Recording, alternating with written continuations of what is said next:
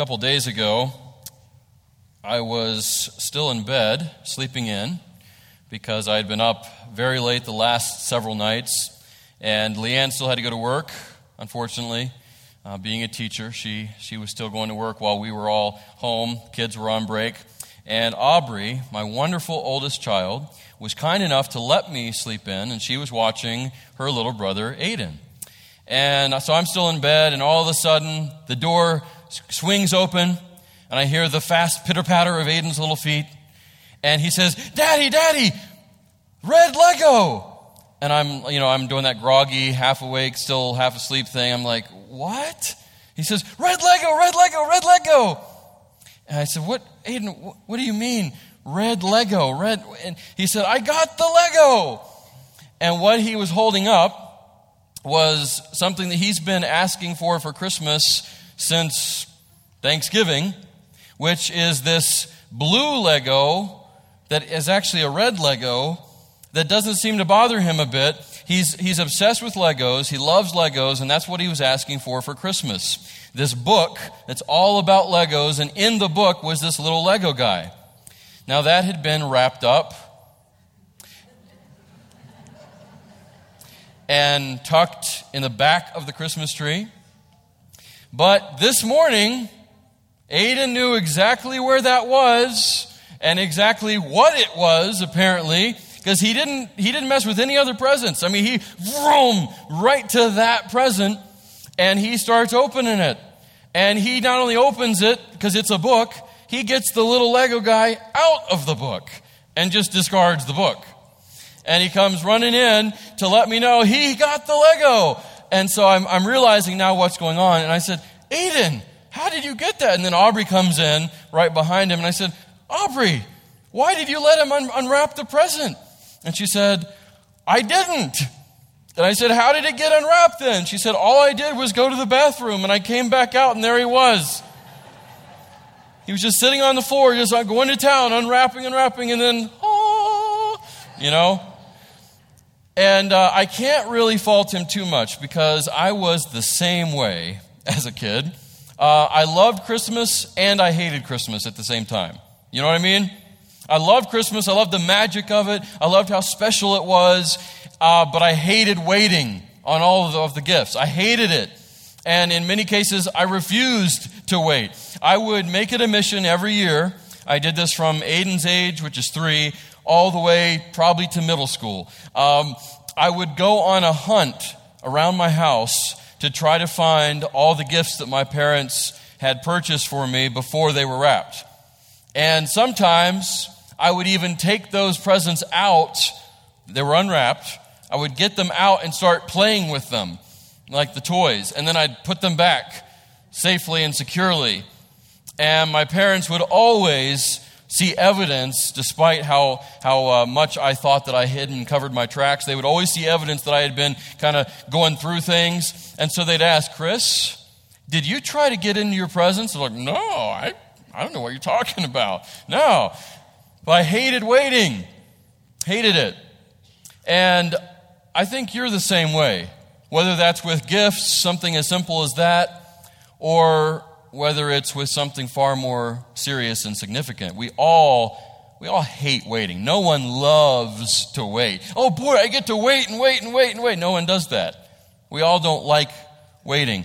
And for some of you, you've been waiting a long time and it's over things far more significant than a present under the tree. Some of you have been waiting on a job for a long time. You've been waiting to find employment. Some of you have been waiting for a loved one to get better. And you've prayed and you've prayed and you've prayed and you've taken them to doctors and, and specialists, and there's still no answer. And you're waiting.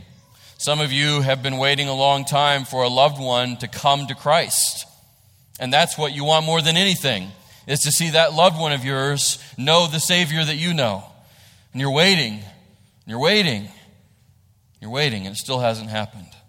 It's hard to wait. It's hard to wait.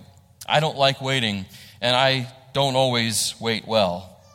Unlike the person that gives us, that proclaims our last song in the series today that we've been in, the lyrics of Christmas, We're looking at Simeon's song.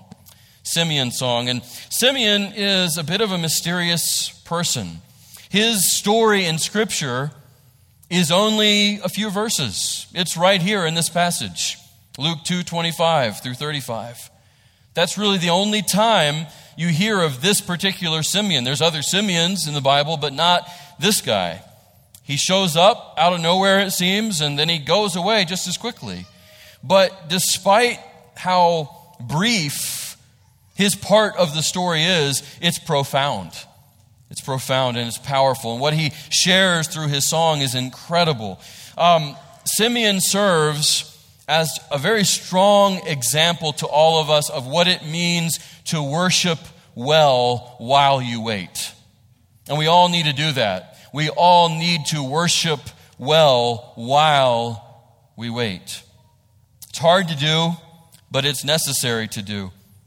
And it's obvious as we, as we see what Simeon has to say, as we hear from him in this great song of Christmas, it's obvious that he didn't waste his waiting. He didn't waste his waiting. He refused to be discouraged in the waiting, and he chose instead to use the waiting that he was forced to do he chose to use the waiting as an opportunity for his faith to grow.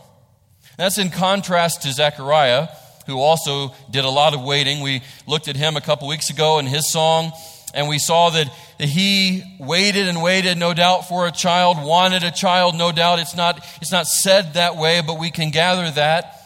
But he and his wife didn't have any child.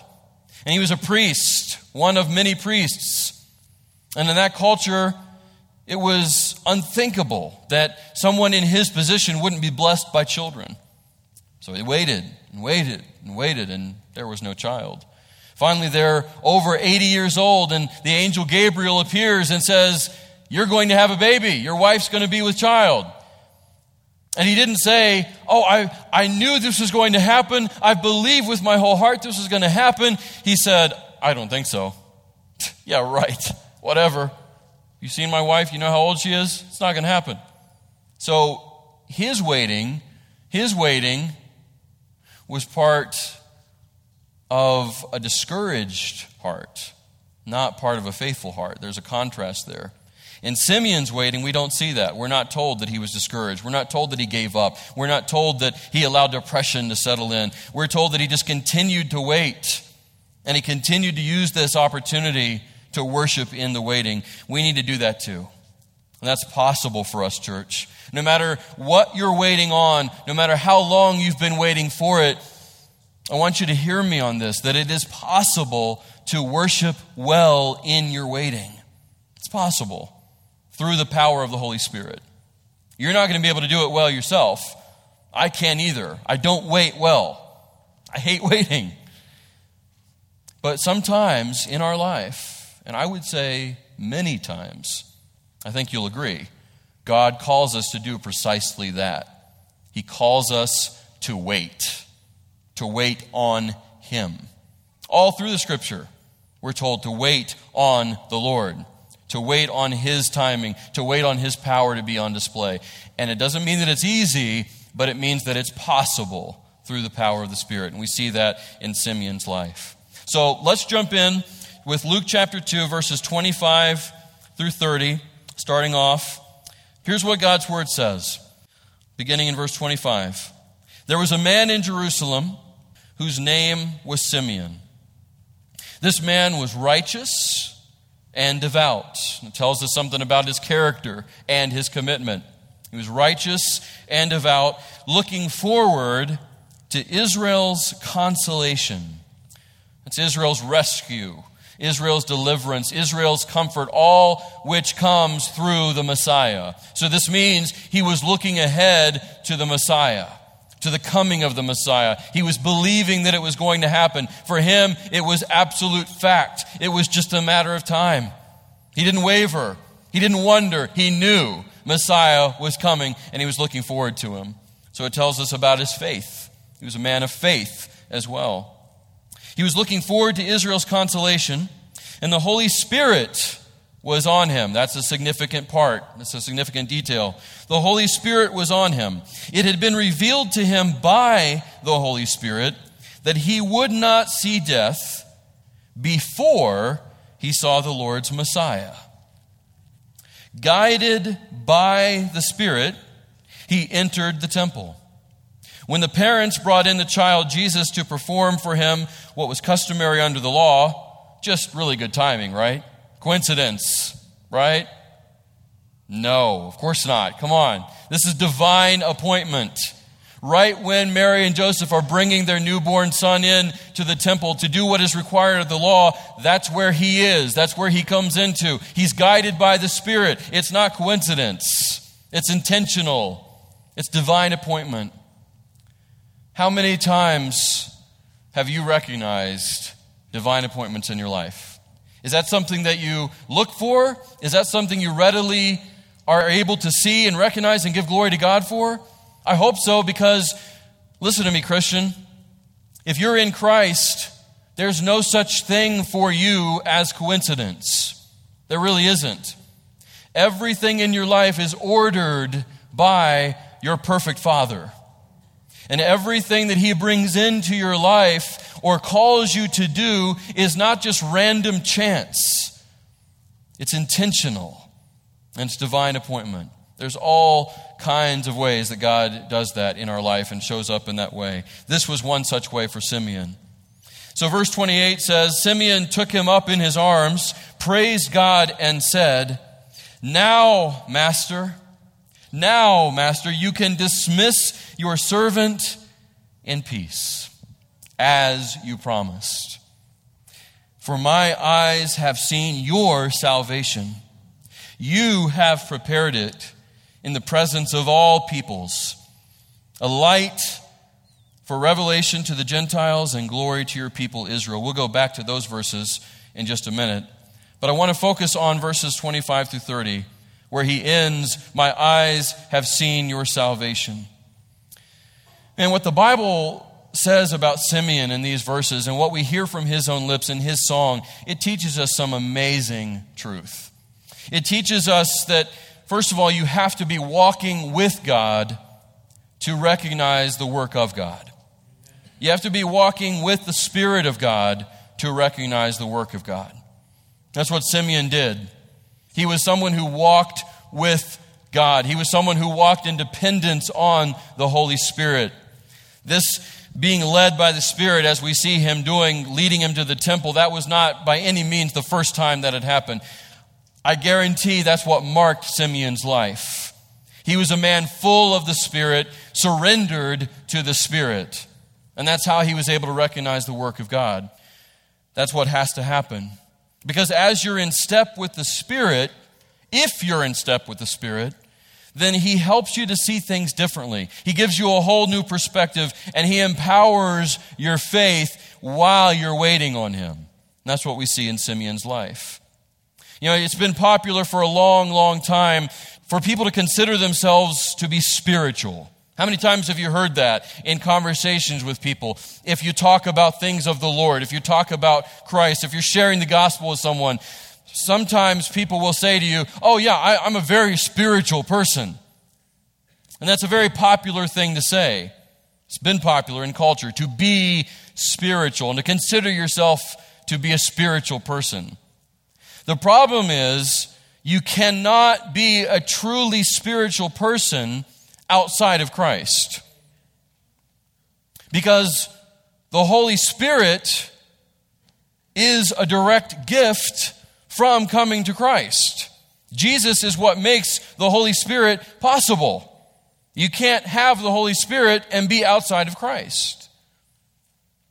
And you can't be truly spiritual without the Holy Spirit of God. So it's tied together. It's very important that we understand that and remember that. True, true spirituality is generated by the Spirit of God.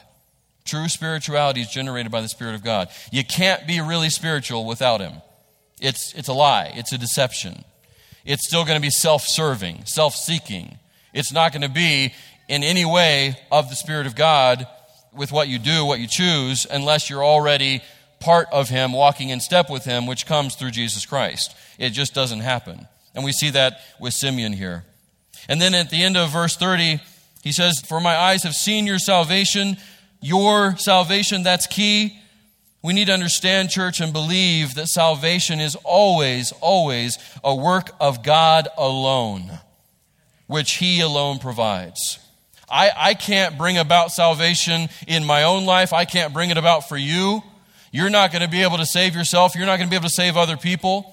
No matter what we may want to do, no matter what we may try to do, no matter the good that we accomplish, salvation is a work of God alone.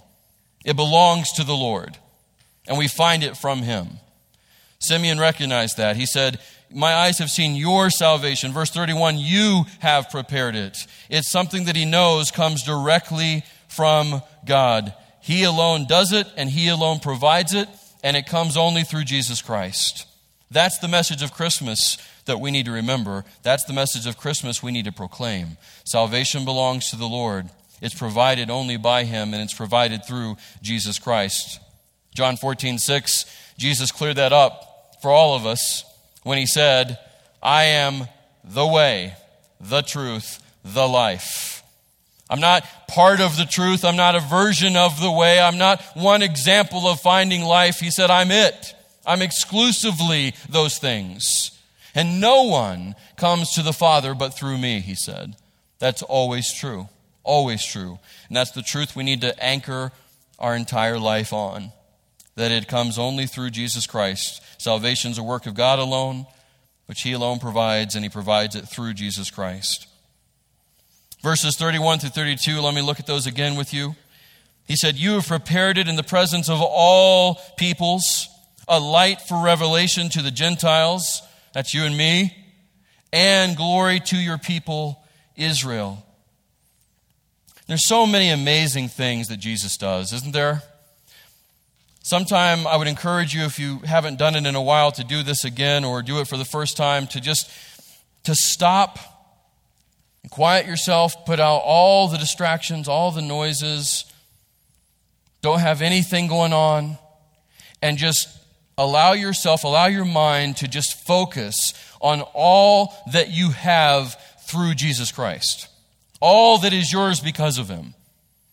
I mean, That'll, that'll take you hours and hours and hours just to let your mind soak up all that He gives, all that is possible because of Him and Him alone. There's just so many amazing things that Jesus does. One thing in particular that really stands out to me, one thing that I, I tend to be drawn back to over and over, is the fact that Jesus is the great unifier. Jesus is the great unifier. He is the bridge between God and man. He is the mediator between God and man. That's why we don't need to go through a priest. That's why we don't need a pope sitting on some throne somewhere. We don't need that because there is one mediator between God and man the man, the Savior, the Messiah, Christ Jesus. That's what we celebrate at Christmas and every day is the fact that we have in Jesus the great unification that we need.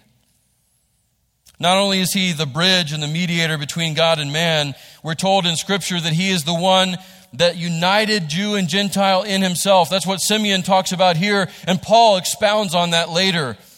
Paul couldn't get over that fact being a Jew, but also being part of the Gentile world and, and being called to take the gospel to the Gentiles. That's the fact that he couldn't get over and he talked about over and over and over every time he spoke, every time he wrote. He said, There's no longer this, this wall between us. Christ Jesus has united Jew and Gentile in himself, something that no one else could ever do. People tried to unite the two peoples, and it never worked. There was just too great of a wall.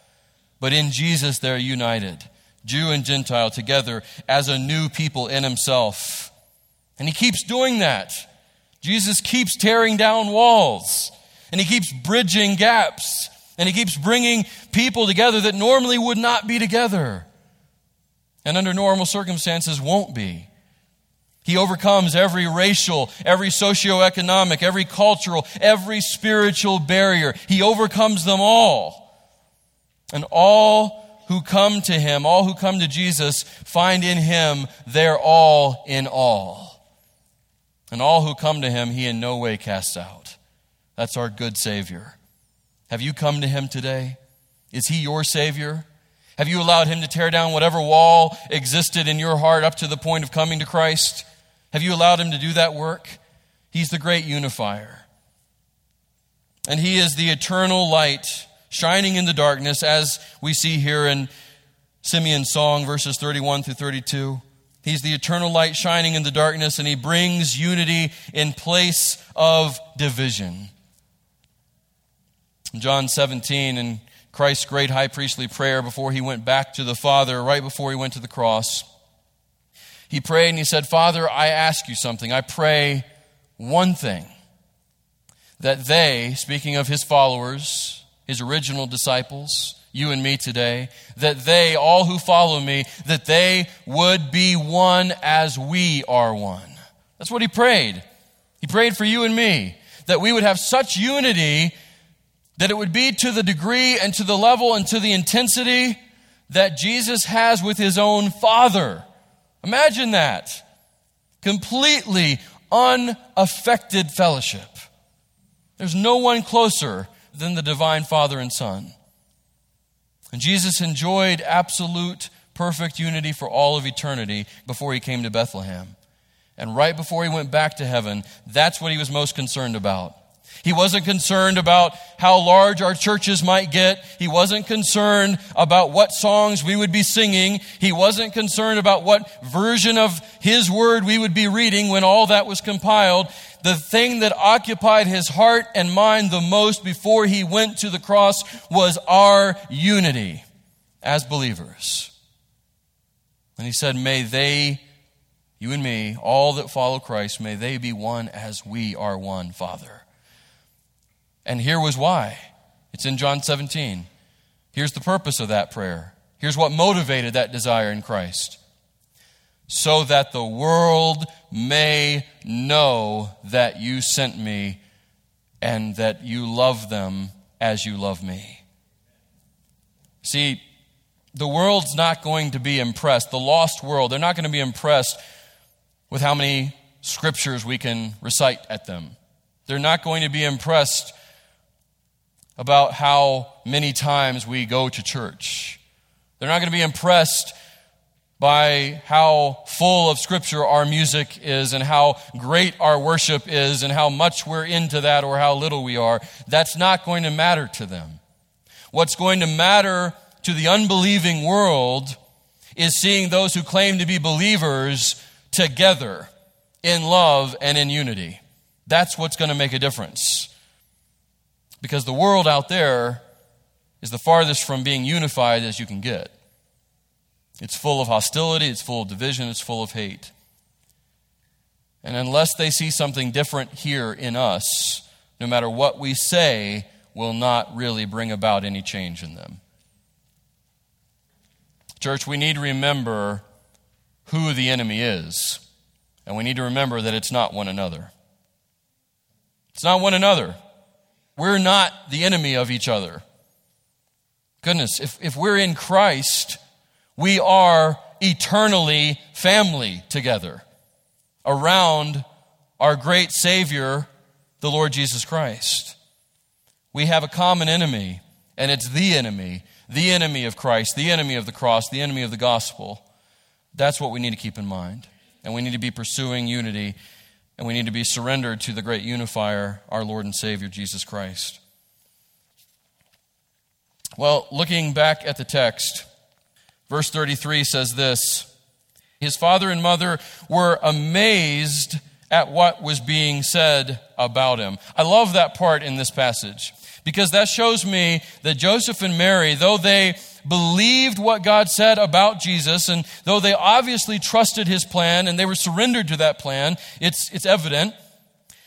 I see here that they were still people who had to, to remind themselves of the fact that Jesus was more than just their little boy. Don't you see that? I mean, here's Mary and Joseph. They're just people. They're simple people. They're poor. We know that even from what Dexter read, because according to what they brought for their offering, that, according to the law, is what you do if you don't have much. The offering they brought was a poor person's offering, yet they brought it. So they're simple. They're poor. They don't have anything really that sets them apart. And yet they've been entrusted to be the adoptive parents of the eternal Son of God. And I see here his father and mother were amazed at what was being said about him. And we see it later on when, when Jesus is older and they're frantically looking for him and they find him teaching and they don't understand why he's doing this. I see in them the fact that sometimes they just look at him and they just see a baby or they see a little boy. And it's hard for them to remember that he has a much greater calling and a greater purpose, that has a much greater mission, and that he's far more than just their son.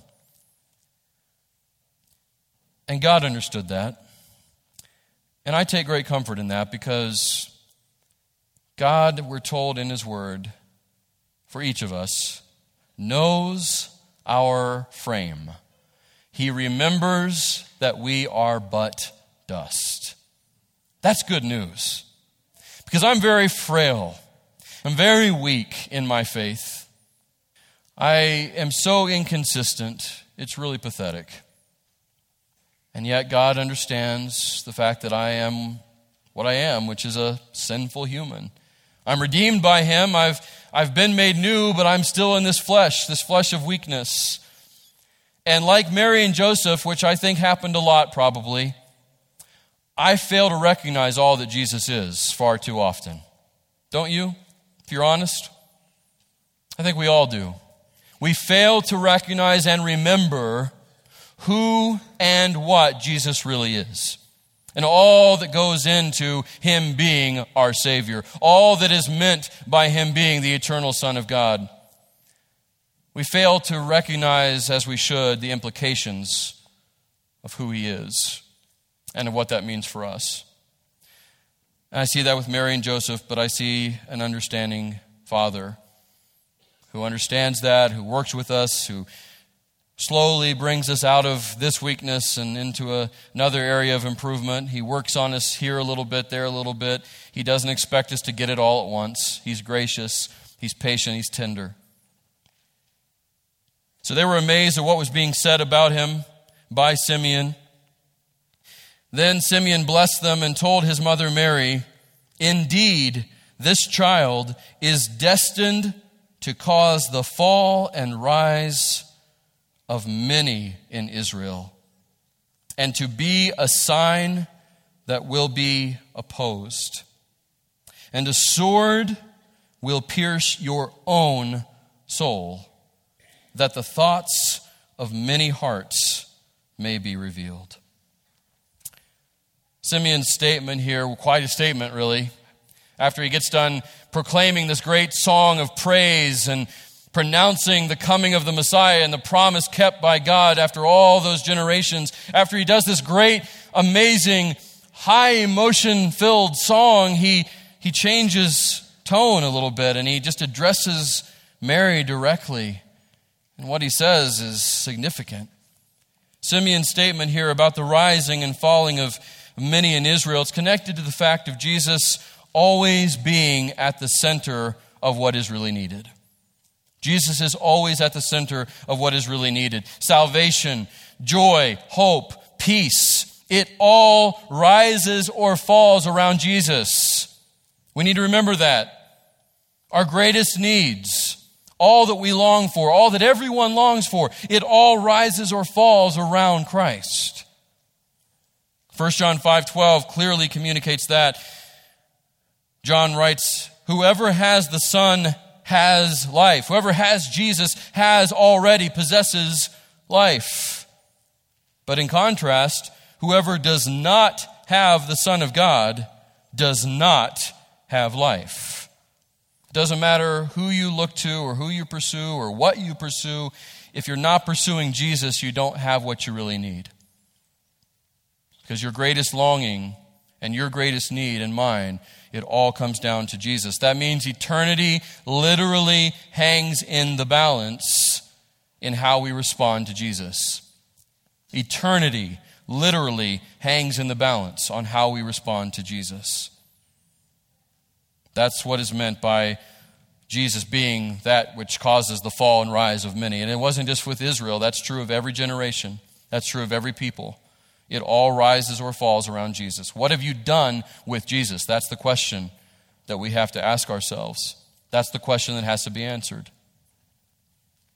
And Simeon says that Jesus will be a sign that will be opposed. That literally means a target that will be shot at. A target to be shot at. Jesus was always a target for evil all through his ministry, all during his earthly journey. He was always a target for evil. He will always be a target for evil, too. He will always be a target for evil. And people still in their sin outside of Christ, no matter how nice they might be, no matter how kind they might be, no matter how moral they might be, if people are outside of Christ, that means they're aligned with the enemy. And that's hard to hear, I know, but it's true. Not being part of Christ means you are by nature part of the enemy. We need to believe that. There's really no middle ground. There's no middle ground whatsoever.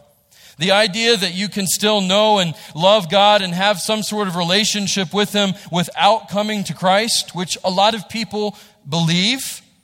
Oh, I, I, I can know God, I can love God, I can be loved by God, but I, I don't have to go through Christ for that. I mean, Jesus is, he's kind of on the side. He's, he, it's nice if you, if you add him to your life, but he's not necessary. A lot of people have that philosophy.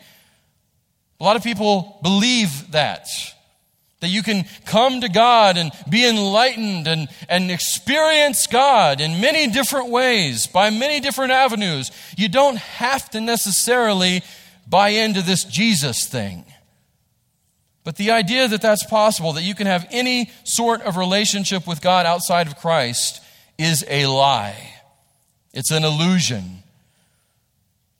It's a total lie and an illusion, which, surprise, surprise, comes directly from the enemy. That's exactly where it comes from. And because of that, because people outside of Christ, no matter how good they might be in one way or another, because of people being outside of Christ, being part of the enemy naturally against all that God is, that means that they are going to be offended by all that Christ is. They're going to be offended by all that he says and he does. And because they are offended by him, they will oppose him. And that's true, that's true in all of life. I mean, if you, if you are offended by someone, or if you have an offense against someone, if there's something that someone does to you, naturally, I'm just talking about humanity, your natural tendency is to oppose that person and to oppose all they stand for. That's what people do with Christ. If they're offended by Christ, they're not part of Him, they're going to oppose Him. And they're going to oppose those who follow Him. That's you and me. If they oppose Him, they're going to oppose us. If they're offended by Him, they're going to be offended by us. We shouldn't be surprised by that. We should expect it. After all, Jesus plainly told us that would happen. He said, Those that hate me will hate you because of me. He said, Those that persecute me will persecute you. He said, In the world, you're going to have tribulation. I mean, he said it plainly, clearly, over and over. He warned his original disciples. And he warns us the same. If you're in me, then you're going to have to expect trouble. You're going to have to expect people being offended. You're going to have to expect people opposing you and your message and all that you stand for. But so often we act like we think he didn't really mean it. You know? When, when we see people in the world, unbelievers, acting like unbelievers, we still, from time to time, get shocked by that. I mean, you know, someone cuts us off in traffic, someone cusses at us, someone tries to take down any reference to the Word of God in, in the community and, and on monuments, and people try to omit things out of government, and people try to make limitations even more than they are in, in public schools, and people are, are making abortion something that totally eclipses any other rate of abortion in any other decade. People are choosing same sex relationships. And it's like, how could this be happening? Why is this happening? What's wrong with these people? It's like we expect unbelievers to still act like believers. And when people directly oppose us or directly attack us for standing on the truth or speaking the gospel, we're puzzled by it. But, church, we need to expect it. It's what's going to happen. If you're in Christ, that's not going to be popular. It's not going to be well received. We need to stop waiting for it to be. We need to stop hoping for it to be. Our stand with Christ and our stand on the gospel should in no way be affected or directed by anything that happens in the world around us. That's not why we're committed to Christ, just as long as it's easy or comfortable. It's not going to be. It shouldn't be. And we should expect that. In verse 35, Simeon's statement to Mary about a sword piercing her own soul. That sounds like an awful thing to say, doesn't it? I mean, think about it. Here's Mary, new mother. And he says, Guess what, Mary? You know, he just gave this great pronunciation of, of all that, that Christ is going to be and all that he's going to bring, all he's going to do, all that he offers. He, he praises God. I mean, everything's just wonderful and bright and glorious. And, and he says, by the way, Mary, sword's going to pierce your own soul. His statement with that is it's tied to what Christ's main mission was. The primary reason for his coming to earth and being born of Mary was going to the cross and dying there. Christ's manger paved the way to his cross. Think about that.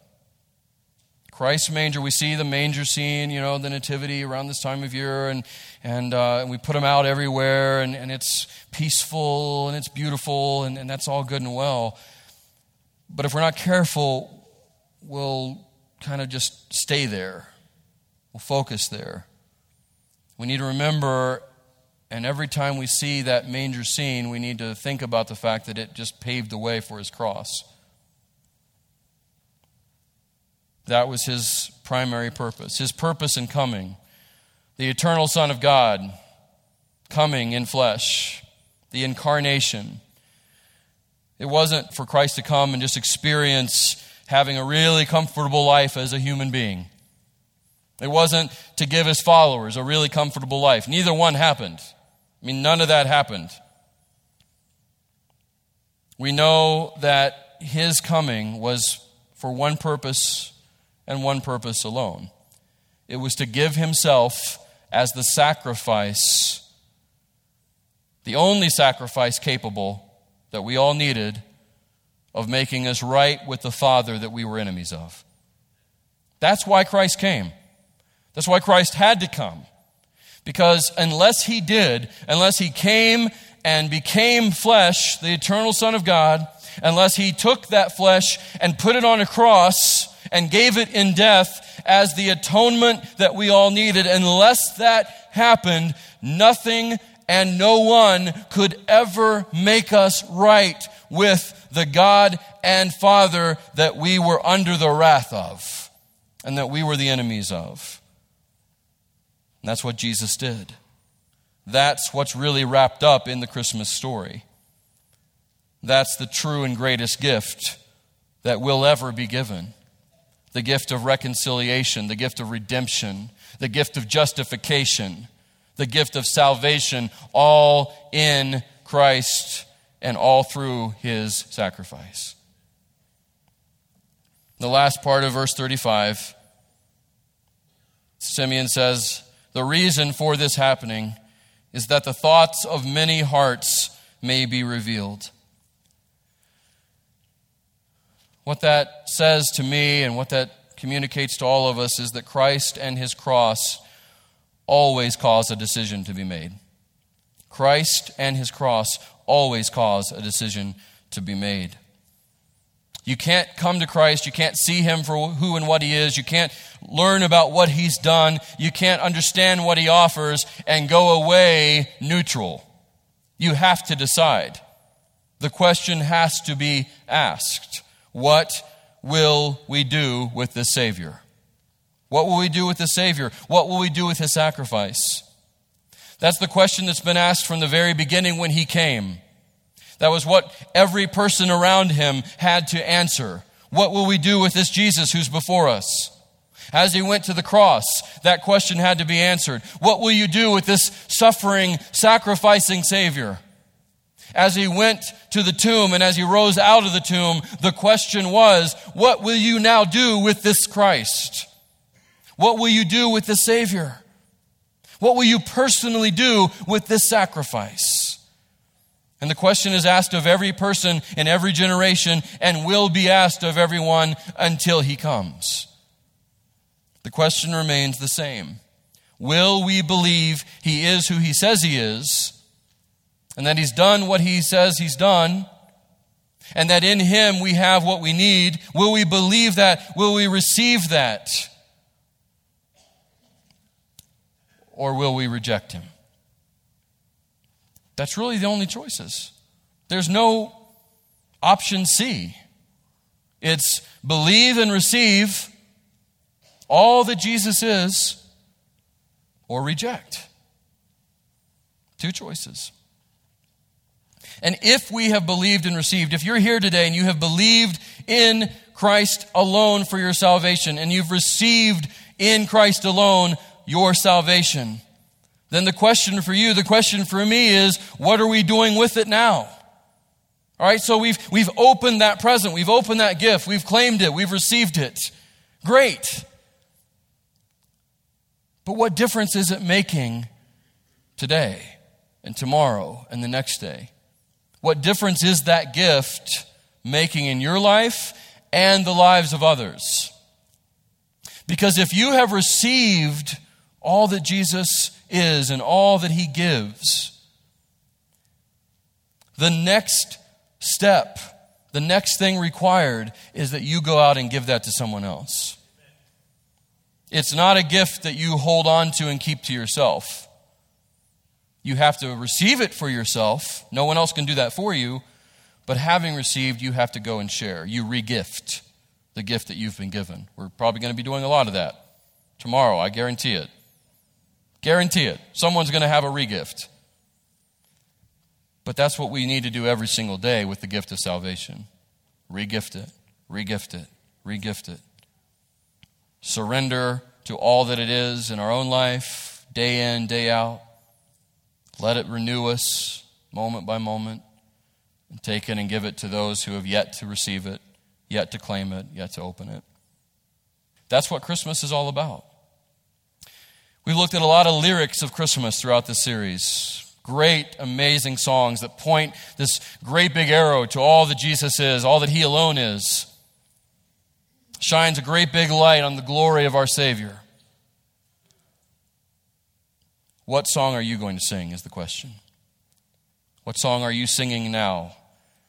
And what difference is it making in your life and those around you? Let's pray. Father, I thank you for your word. I thank you for Simeon's example, along with all the other examples that we've looked at through this series. Thank you for Mary and her willingness to be used by you as a vessel, as an instrument, to bring your son into this world. Thank you that we see in her song, and when we started off, Father, we see so clearly that she recognized that she was no one special, that she had a need of, of the Savior, of her Son as her own Savior, just like anyone else. Thank you, Father, for Zechariah's song, and we see that your timing is always perfect,